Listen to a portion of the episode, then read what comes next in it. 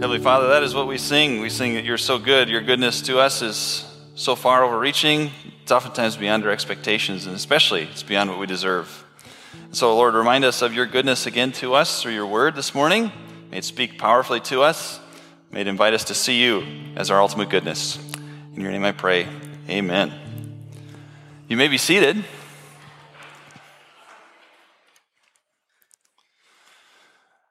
Now, I would imagine most of you have been in a situation before, probably lots of situations like this, where you've had to try something new.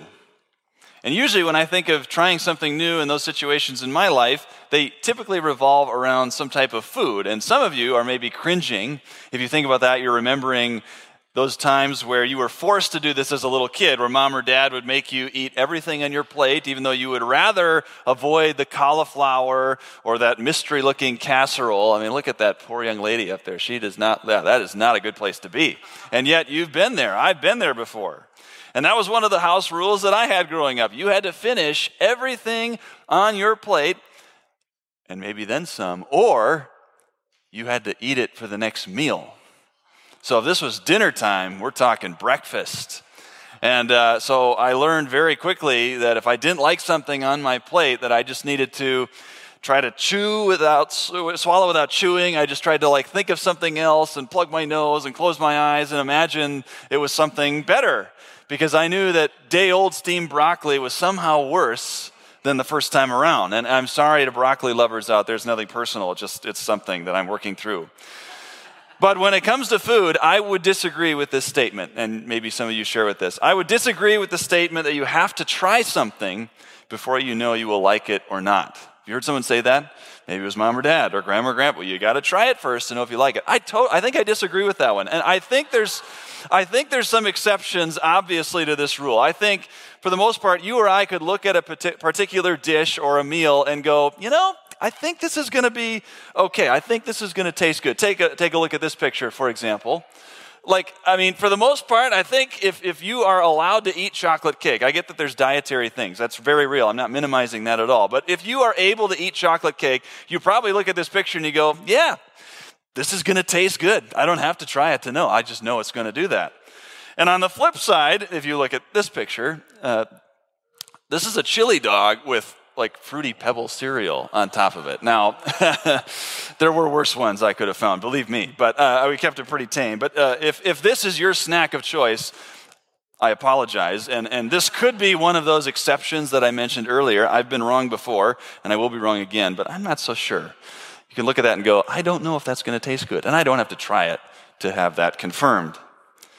This morning, we're going to be continuing in our month long series that we started last week calling Standing uh, on God's Promises. And, and, we're looking at God's Word, we're studying His Word. And, and one thing that should stand out in our study of it is that God makes a lot of promises. He makes a lot of them, they're all over the place. And, and David uh, in the Psalms writes about, Lord, you have promised all of these good things to your servant. So, what are some of these good things? And, and oftentimes, when, when we think of making promises, the first thing that, I, that comes to my mind is our inability, at least my inability, to keep promises when it comes to being a human being. All of us can think of those times where someone has made a promise to you and didn't exactly follow through on it. And unfortunately, all of us can think of times where you made a promise to somebody and just couldn't keep it for whatever reason. But God's promises to us are different than the ones we experience with each other. And we're reminded of three criteria to keep in mind as we're walking through these weeks. The first is that when God says something, when He promises something, He means it.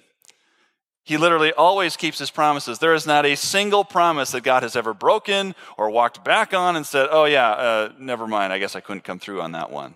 That's a pretty good record. So we can take him at his word. The second thing is that we realize that when God's promises come to us, there is definitely a, a, reality of a now and a not yet. We receive the blessings of God's promises to us right here, right now, but we also know that there's a, a fuller and completer picture of that coming someday. And for example, last week we looked at the promise of rest. And God invites us to enter into the rest that He can give us today, right now, right here. We get to experience and enjoy that. But we also realize that this fuller, more complete rest is going to come when we're finally at home with Him in heaven someday. And lastly, we're reminded that all of God's promises, every single one of them, find their fulfillment, their complete, perfect ending in the person of Jesus Christ. That Jesus is God's official stamp of approval, Jesus is God's greatest guarantee, and so we can trust what he says. We're reminded in 2 Corinthians 1, where the Apostle Paul writes, For all of God's promises have been fulfilled in Christ with a resounding yes. Notice the exclamation point. And through Christ, our amen, which means yes, ascends to God for his glory. So today we're looking at another promise of God, the promise of his goodness. And we're going to see that, what, that God's goodness really perfectly defines his character and it ultimately defines his motivating factor behind everything that he does. And God's goodness shows up all around us. And so we're invited to know and experience and live in it. And we'll see, as scripture says in a moment, that God's word tells us, similarly to our favorite meal or a chocolate cake, that God's goodness also tastes good somehow.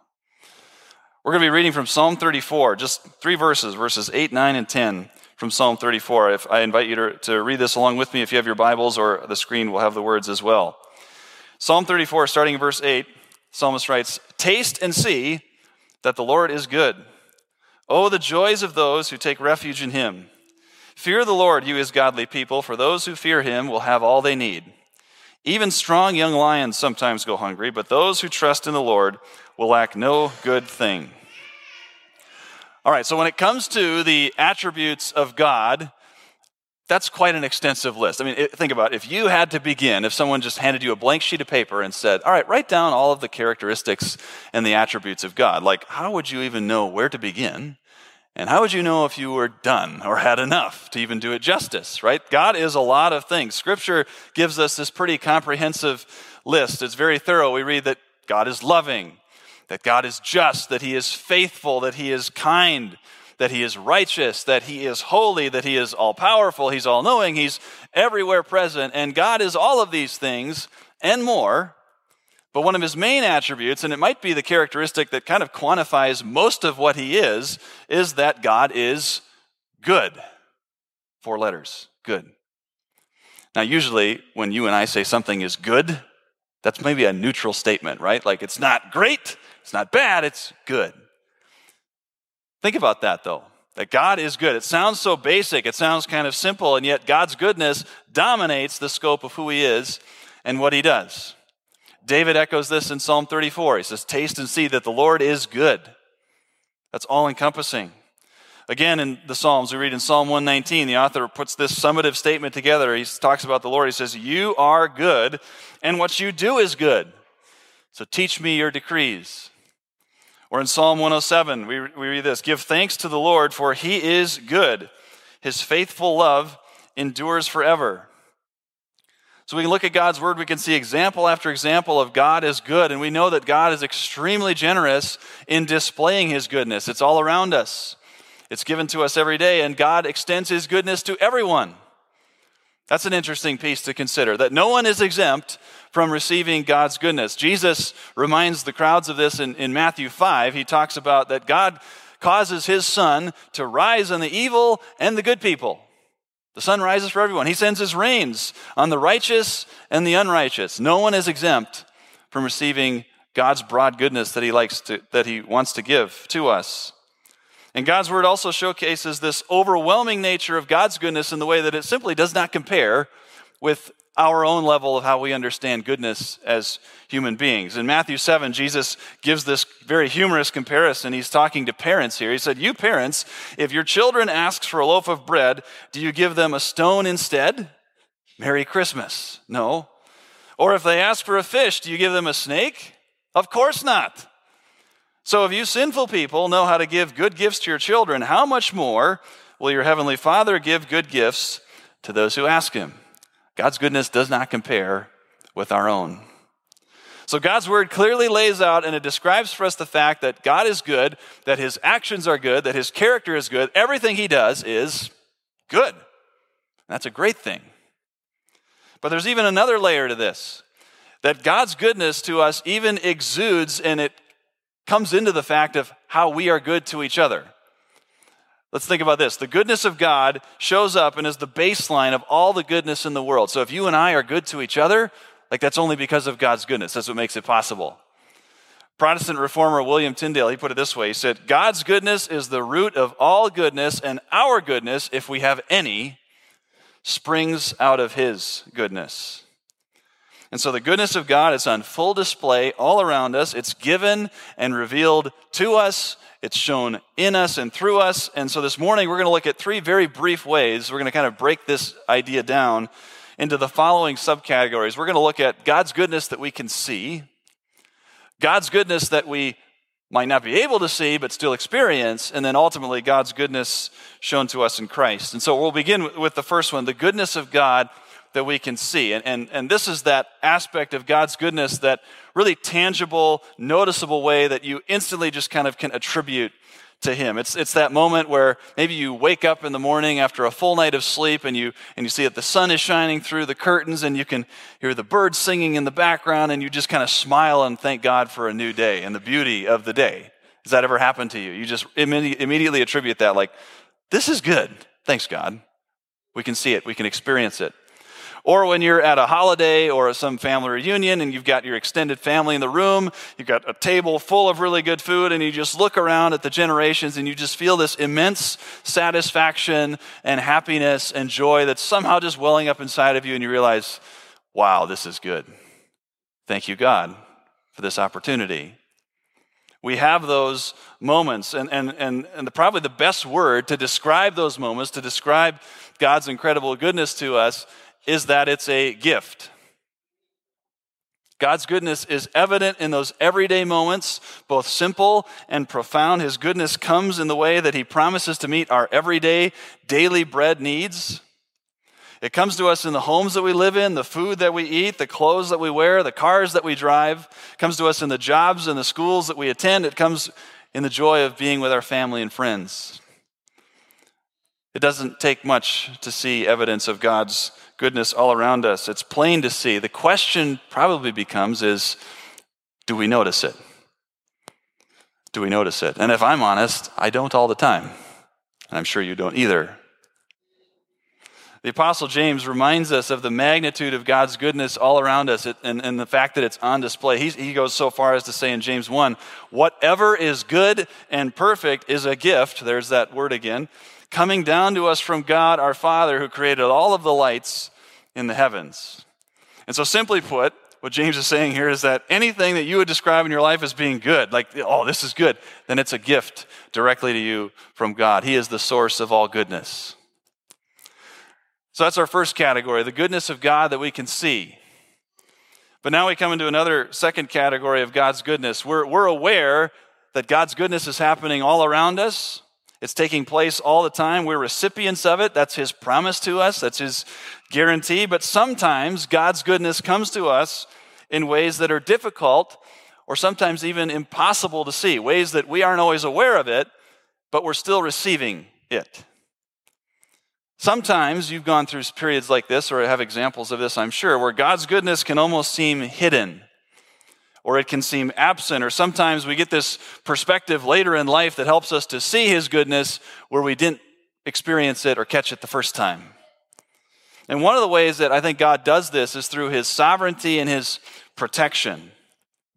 We know what we know of God, we know that He sees and knows all things, and so He is able to move and operate in ways to protect us and to keep us from harm in ways that are way beyond our own awareness or our ability to detect. And I think one of the most common ways that happens is in those moments that just kind of inexplicably show up in your life that kind of disrupt your timing or they upset the flow of how you want things to be done. And so most of the time we get upset or we get stressed or frustrated and we don't really consider this other path of God's goodness showing up in this moment. I, I read an example of this uh, a couple of weeks ago, I read this. There was a couple who was exploring the west coast of the United States on their honeymoon, and they had planned to get up really early so that they could make it to the spot that they wanted for this perfect timed hike and catch some sunset photos, and it was going to be great.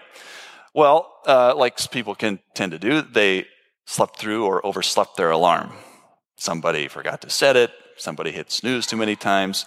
Uh, the honeymoon was over. There was an argument, right? And they're on each other like, oh, you did it. And now they're scrambling to pack and they're realizing, oh, we're in a mess. We're never going to make it there on time. We're missing our perfect opportunity. This whole day is ruined. They haven't had their coffee yet. Some of you know what this is like, right? And it doesn't even have to be your honeymoon, right? And so uh, they're rushing, they're stressed. One of them gets a text asking if they're okay. Well, depends on how you define okay. I mean, yes, we're fine. Why? And it was the mom of the wife. And she had been watching the news in that area and she heard of this giant landslide that had completely wiped out the road, the very same road that they were going to be traveling on had they been on time. And so, thankfully, in this accident, no one was injured.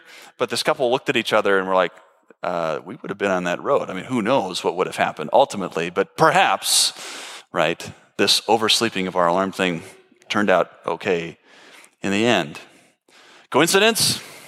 Eh, maybe. Unforeseen goodness? Absolutely. Absolutely.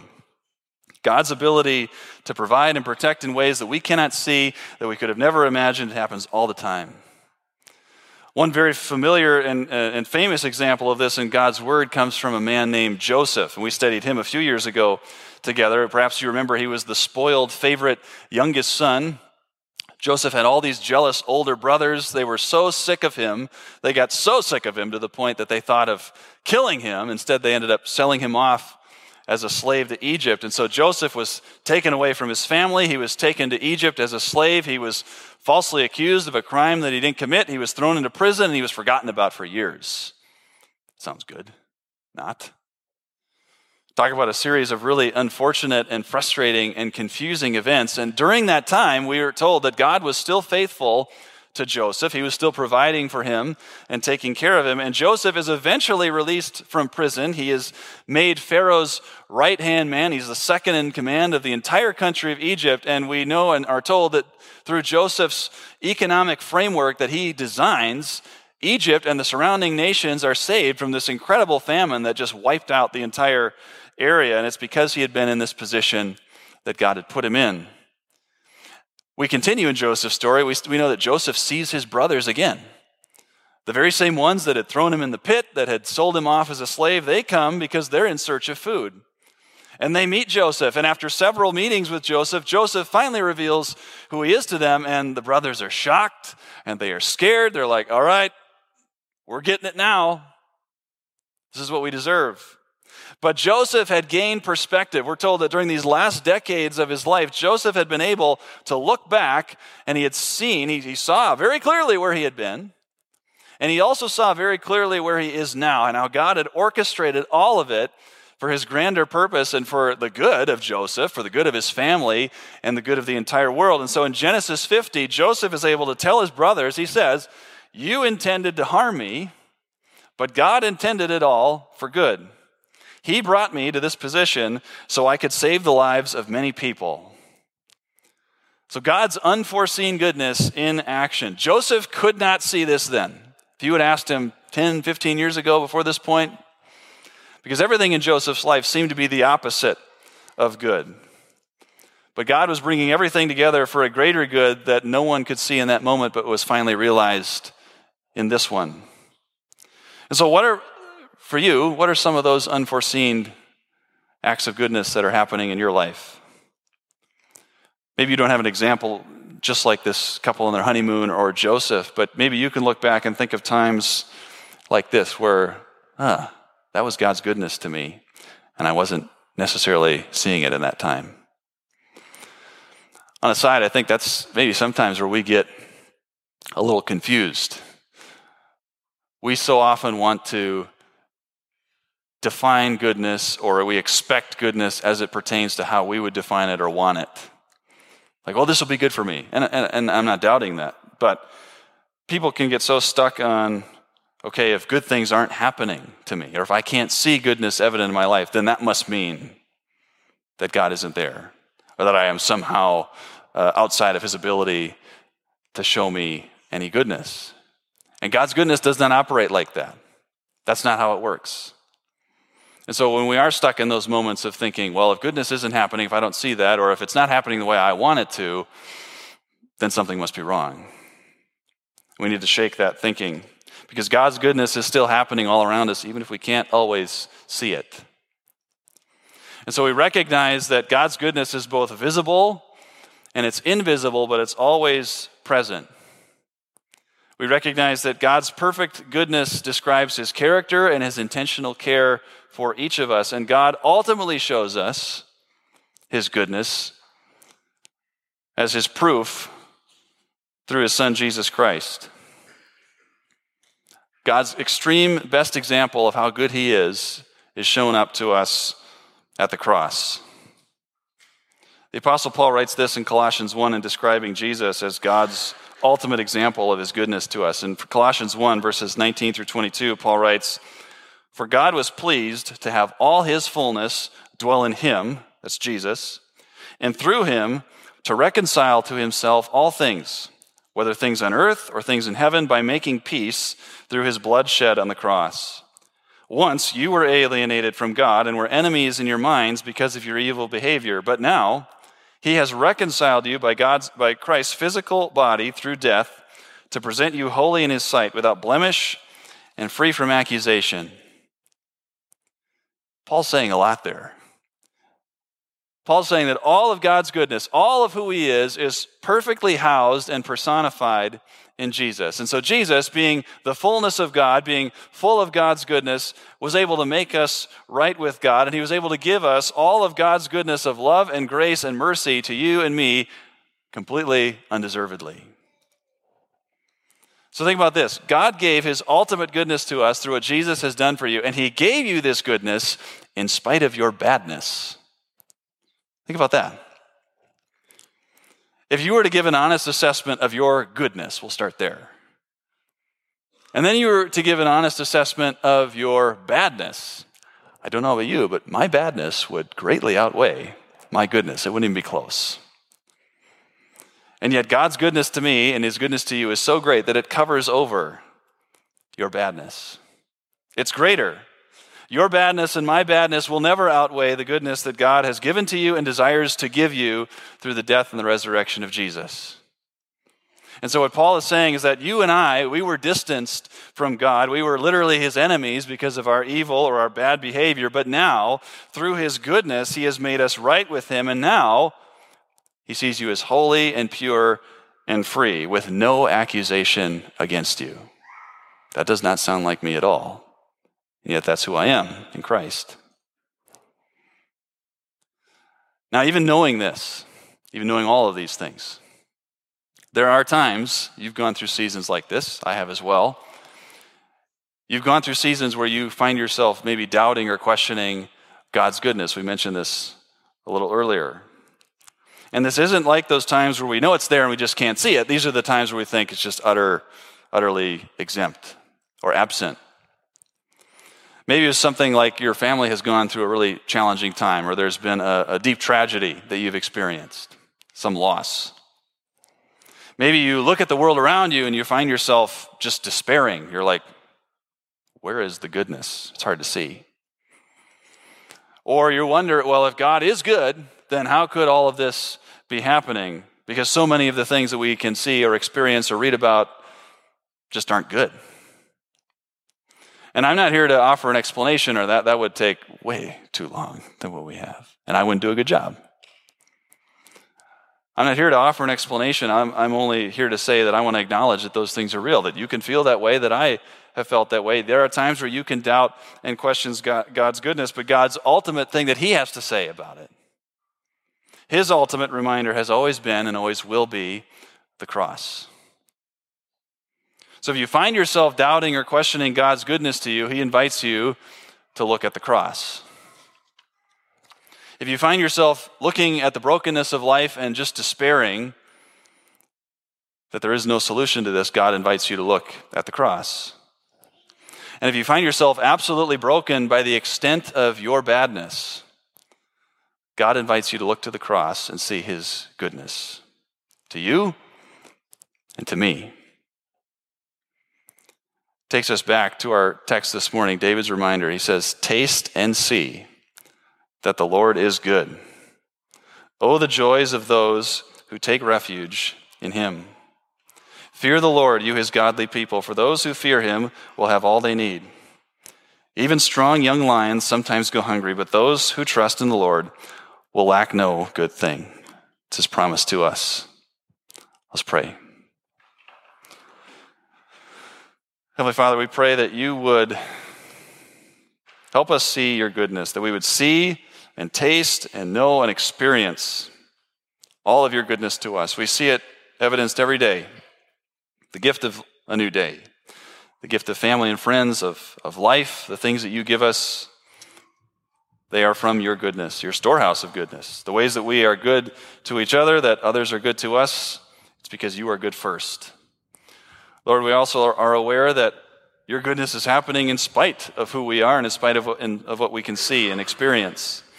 And so, Lord, help us to see those glimpses in the times where we might question or doubt or wonder. Help us to see your goodness evidenced in our life. And ultimately, we thank you for your incredible act of goodness that you've given and shown to us in sending your Son to die in our place, to take our badness and, and give us your goodness so that we can live and experience and taste and know this promise that you have and invite us to live in and walk in. Thank you for the gift of being together this morning. Thank you for the gift of looking at your word. In your name I pray. Amen. I hear these words, this blessing, this benediction to you. May the Lord bless you and keep you.